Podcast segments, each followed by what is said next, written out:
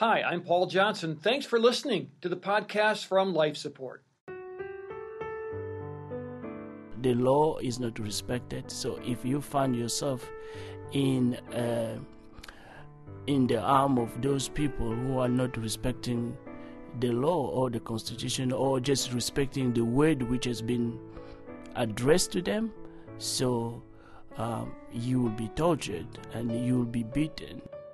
Those are the words of Blaise Masinga, who has an incredible story of pain and suffering, but yet finding hope, as he details his life's journey from Africa to Minnesota.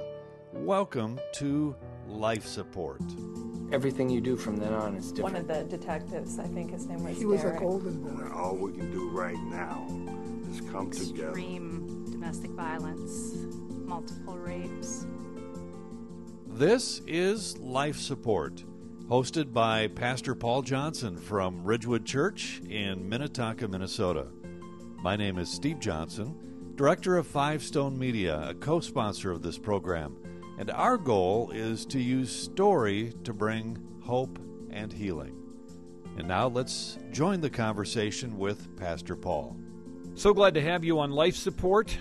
We are talking with a guest today who I think has a fascinating story that once again points to the love of God and how He brings us through difficult trials and then how we can turn around and give back. And we're going to learn more about that. My guest is a man by the name of Blaise Masinga.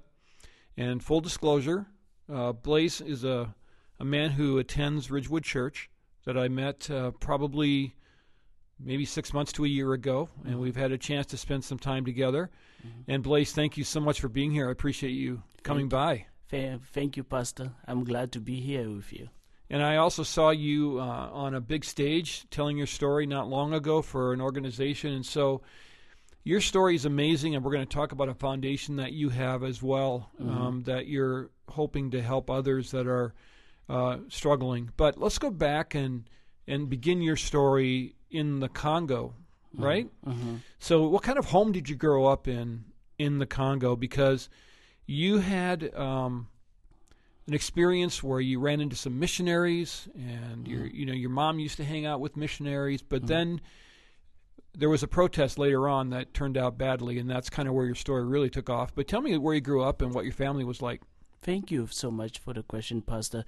Um, I was raised as a Mennonite in the Mennonite home, and uh, both my parents, I will say my mom uh, background, my mom um, parent were Baptist, and my dad Mennonite. So it's kind of like a hybrid Mennonite and. Um, and and a Baptist. So that's the kind of uh, of family which I grew up. I was born in the western part of of Congo, and uh, both my parents were teachers, and you know uh, we were in a small village.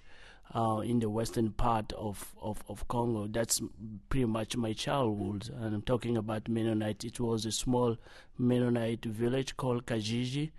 Um, that's where a lot of Mennonite brethren um, used to go to help out uh, people, you know, the folks or the community over there. That's pretty much where uh, I came from. And um, then from my childhood, I think I moved to the city called Kikwit. Uh, Kikwit is that's where I went for my high school. Uh, upon, uh, I will say, when I was through when I completed my high school, then uh, we're talking in the 90s. So now it's the time to dream to go to the college, you know. Um, but now that dream, uh, I will say, was shut down uh, because of the event which happened. And then whoever who is a Congolese back then, they they used to call our country Zaire. Um, and pretty much people will know um, what the event happened in that country. Right. Talk, talking about the event happened in that country, but today you and I are talking in 2020. So what we're talking here is more than 20 years, but those things up to now, the situation hasn't even changed. So what was happening exactly? So what how, what was happening exactly, Pastor, was um, think of uh, a young one, someone who's coming from a middle uh, class family. Um, you don't have your parent uh, investment so that so the success of any child, you know, um, it's education. So that's where you dream that okay, I'm gonna better my future if I have an education. Of of of, of course, you, you, we we have faith as well. So my dream was to become a medical doctor, and when I uh, finished my high school, so the process in the Congo at the time was you have to apply to any college or to a university, but we were stopped. So I would say the political situation at the time um, didn't allow students or people like us to apply because we had a dictator, and then everyone uh, who know Congo story will know he, his name was Mobutu Sese Seko Kuku Ngbendu. He was um, a bad president, and he was a horrible uh, president, a dictator who uh, didn't allow the university to be open, and then freedom of speech was stopped in terms of our march because we said this is unfair why we cannot educate while they're sending the kids in Mhm. South Africa, sending the kids here in the United States and in Europe. But my dad, who is a teacher, and my mom, who's a teacher, doesn't have that money of sending his children to United States or to South Africa or even to Europe. Now, how, what are we gonna do if we don't have education? Uh, Right, sure. Mhm. And that's not a. It was so it was a terribly unfair playing field.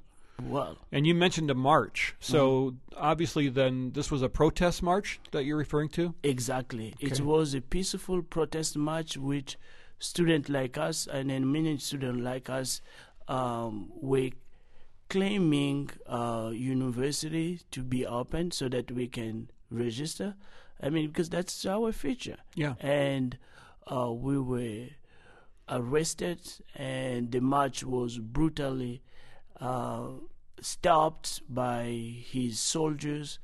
And some of us, we found ourselves in this situation which you don't want to know.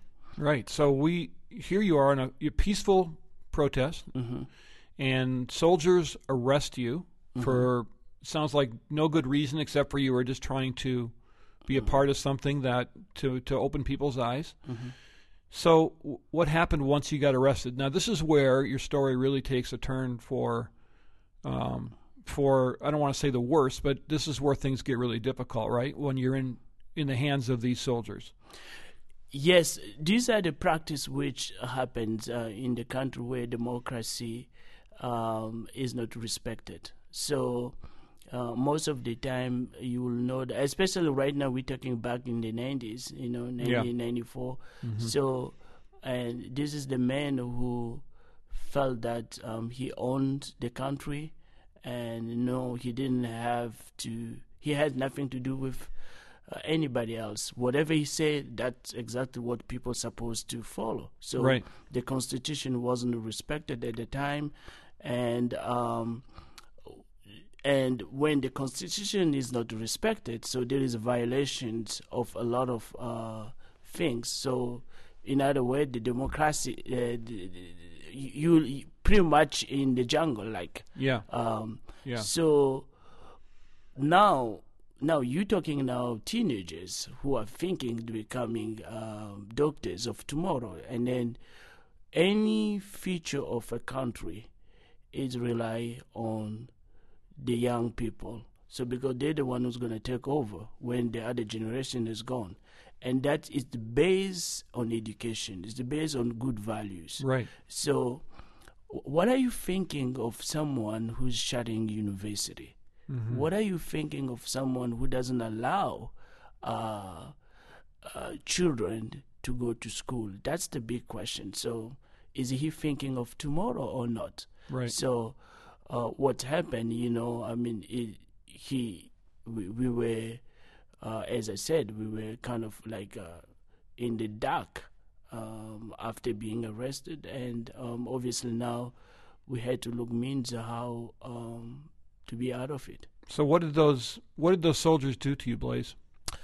Well, if any times when you are in the country where there is uh, lack of democracy or lack of freedom of speech, um, as, as mentioned, so you are in the dictatorships. So what does it mean is that the the law is not respected. So if you find yourself in uh, in the arm of those people who are not respecting the law or the constitution or just respecting the word which has been addressed to them, so um, you will be tortured and you will be beaten. You will be uh, you'll be uh, recipient of all those uh, uh, bad treatment.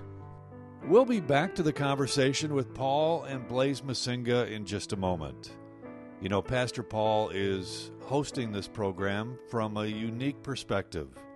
After losing his first wife to cancer, he then experienced the homicide of his young adult son. And that's what life support is really all about it's survivors in discussion with other survivors. My name is Steve Johnson, Executive Director of Five Stone Media, and we are so pleased to be a co sponsor of this program. For more about our work, log on to www.lifesupportresources.org. And now, back to Pastor Paul. Um, you will be tortured and you will be beaten. You will be uh, you'll be uh, recipient of all those uh, uh, bad treatment. And that was you. Exactly. And you didn't. All of a sudden, you found yourself in the hands of these people, and Mm-hmm. you. I think in when I saw you speak, you referenced you still have scars to show for that. hmm So how long did that go on? That um, I guess we can call it captivity, right? Because they were unlawfully arresting you and, and torturing you. How long did that go on? Well, I will say that Congo in general, um, the situations, um, you know, even right. I mean, I will say that uh, we just got recently our first peacefully democratic election just Right. happened in 2018. Your question is how long? How long were you tortured? How long were you in captivity of those soldiers? Oh no! So so the things went quick uh, because um, at the time I think we had um, I would say a help um, from the opposition party, um, which now uh, we have uh, a president whose father at the time was one of our leader in the opposition. His name was Etienne Tshisekedi. So, so he fighted so that uh, the kids who have been arrested and who are marching to just ask for them to be enrolled at university. That's unfair. So he fighted for us, and then um, obviously um, that's how we escaped that situation. And so then it came time for you to leave that country, hmm and you needed to get out of there. Mm-hmm. And now this is where your life takes another turn because now all of a sudden you're going to escape from the country or Mm-hmm. leave the country, come to the United States, but not with your family, Yeah. all by yourself. So, so tell me about that experience. Oh, um, so uh, before even um, talking about that experience, I think I will say that uh, um, after those um, horrible events, um, which did happen to many students or many kids uh, in the Congo, um, I was lucky with the help of uh, my parent friends, um, especially my mom. Um, obviously, prior to even it was like I was I was ahead of time. I was thinking, okay, what am I gonna do with the way the situation is going in the country? So um, I wrote a letter to one of my uh, uh, family friends, um, and with the help of them, you know, I would say missionary, and I was been I was able to escape the situation to go to South Africa. So it was my parents' uh, friends uh, who helped me to es- escape the situation. You know, Mm-hmm. uh, to go to South Africa, and then from South Africa, that's another story. Um, so pretty much, you have escaped a horrible situation in the Congo. Now you're in South Africa. Um, in South Africa, that's where things turned differently. Anyway, so we pretty much was like a refugee as well in South Africa, even if you had a help from um, the United States, um, from your parents' friends. But what kept me at that time was my visions and my faith. You know, looking the background which I came from, so I remember the advice and the, a bit of financial help which I had um, helped me to study, but with the studies of refugee. But that was really very hard. Yeah. Uh, that's very hard. And um, from that, you know, uh, we we went through a different uh, bad times. You know, anyone who have been in South Africa and with a status of refugee it's not a good life. Yeah, e- even if I had some help. Um, of, of, of, as I'm saying that being as a, as a student, so we went through a situation where we were pretty much like stateless, meaning that you didn't have, if you are a refugee in South Africa, uh, you don't have uh, coverage like of medical insurance.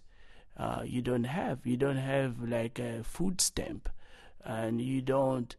Um, the work permit is uh, is is very hard. The immigration system in South Africa is very very hard.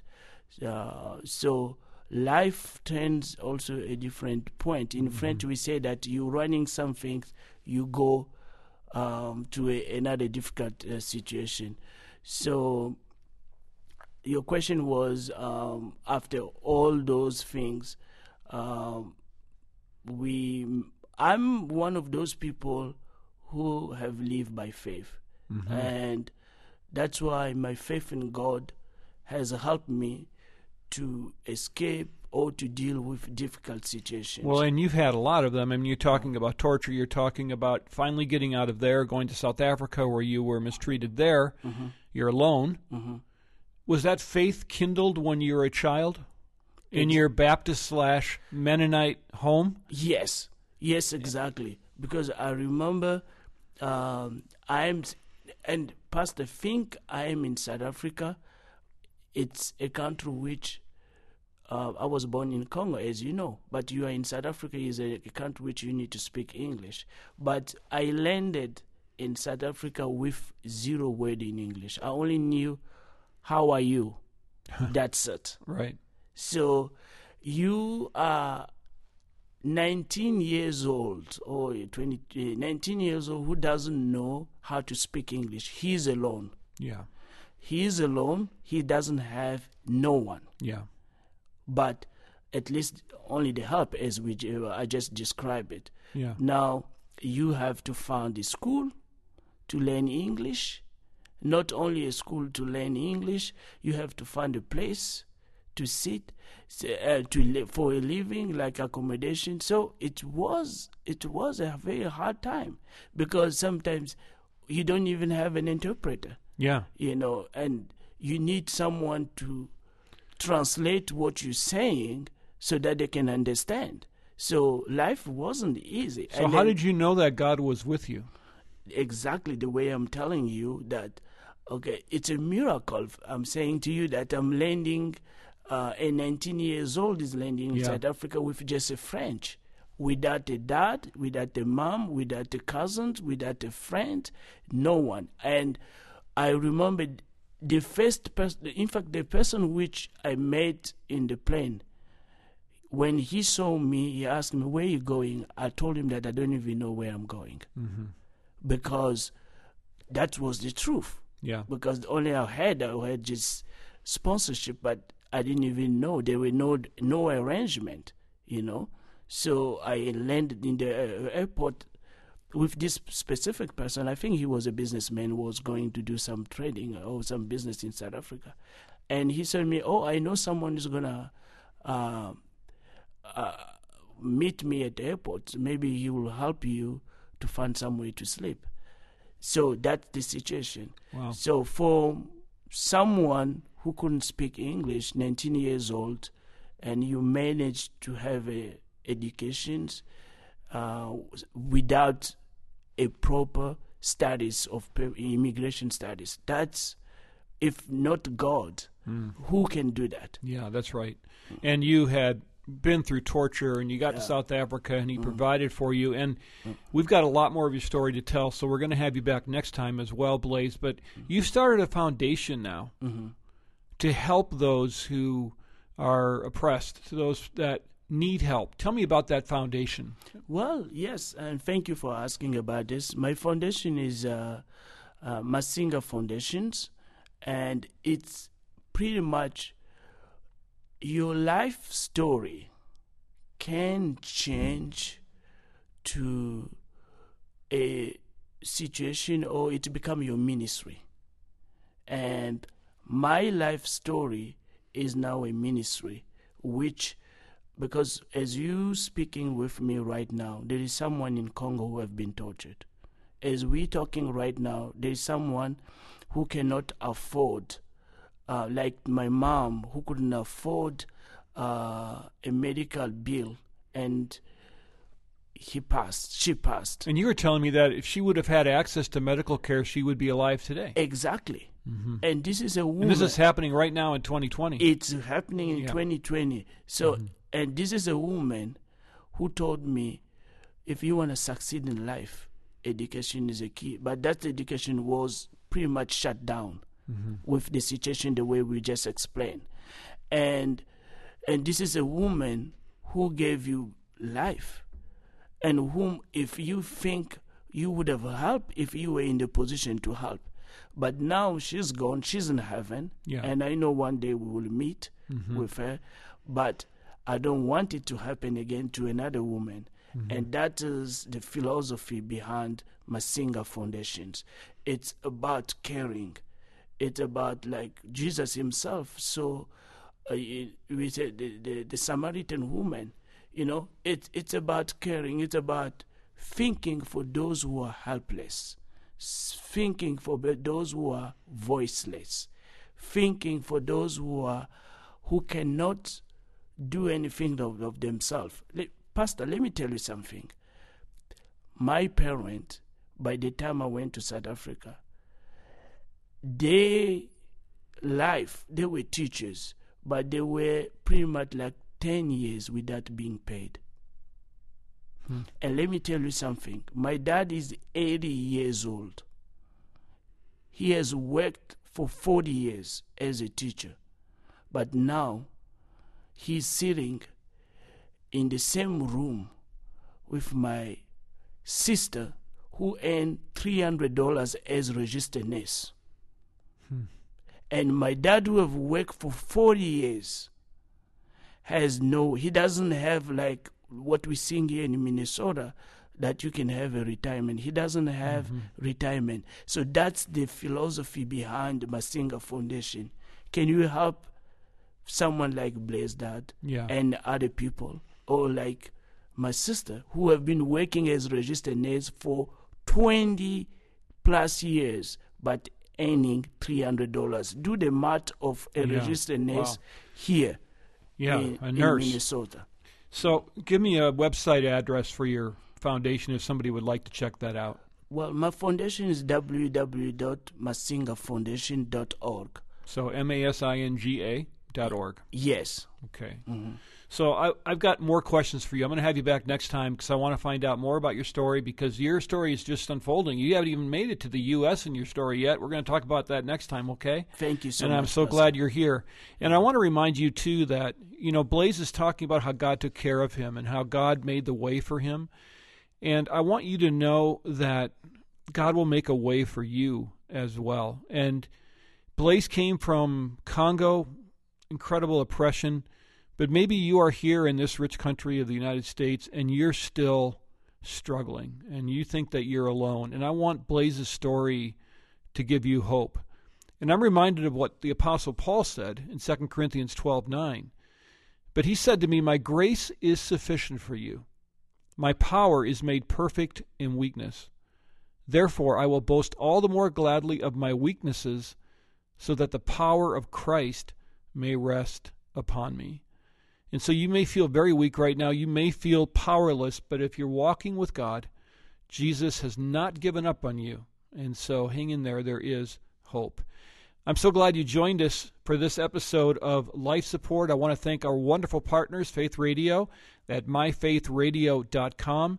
You can see a video version of this podcast at Five Stone Media's website. That's fivestonemedia.com. And of course, we'd love to have you check out Ridgewood Church as well at myrwc.org. And I'm on Twitter at Pastor Paul J. Would love to see you there as well. Thank you again for listening, and we'll catch you next time right here on Life Support. Life Support is a co production of Five Stone Media and Ridgewood Church in Minnetonka, Minnesota.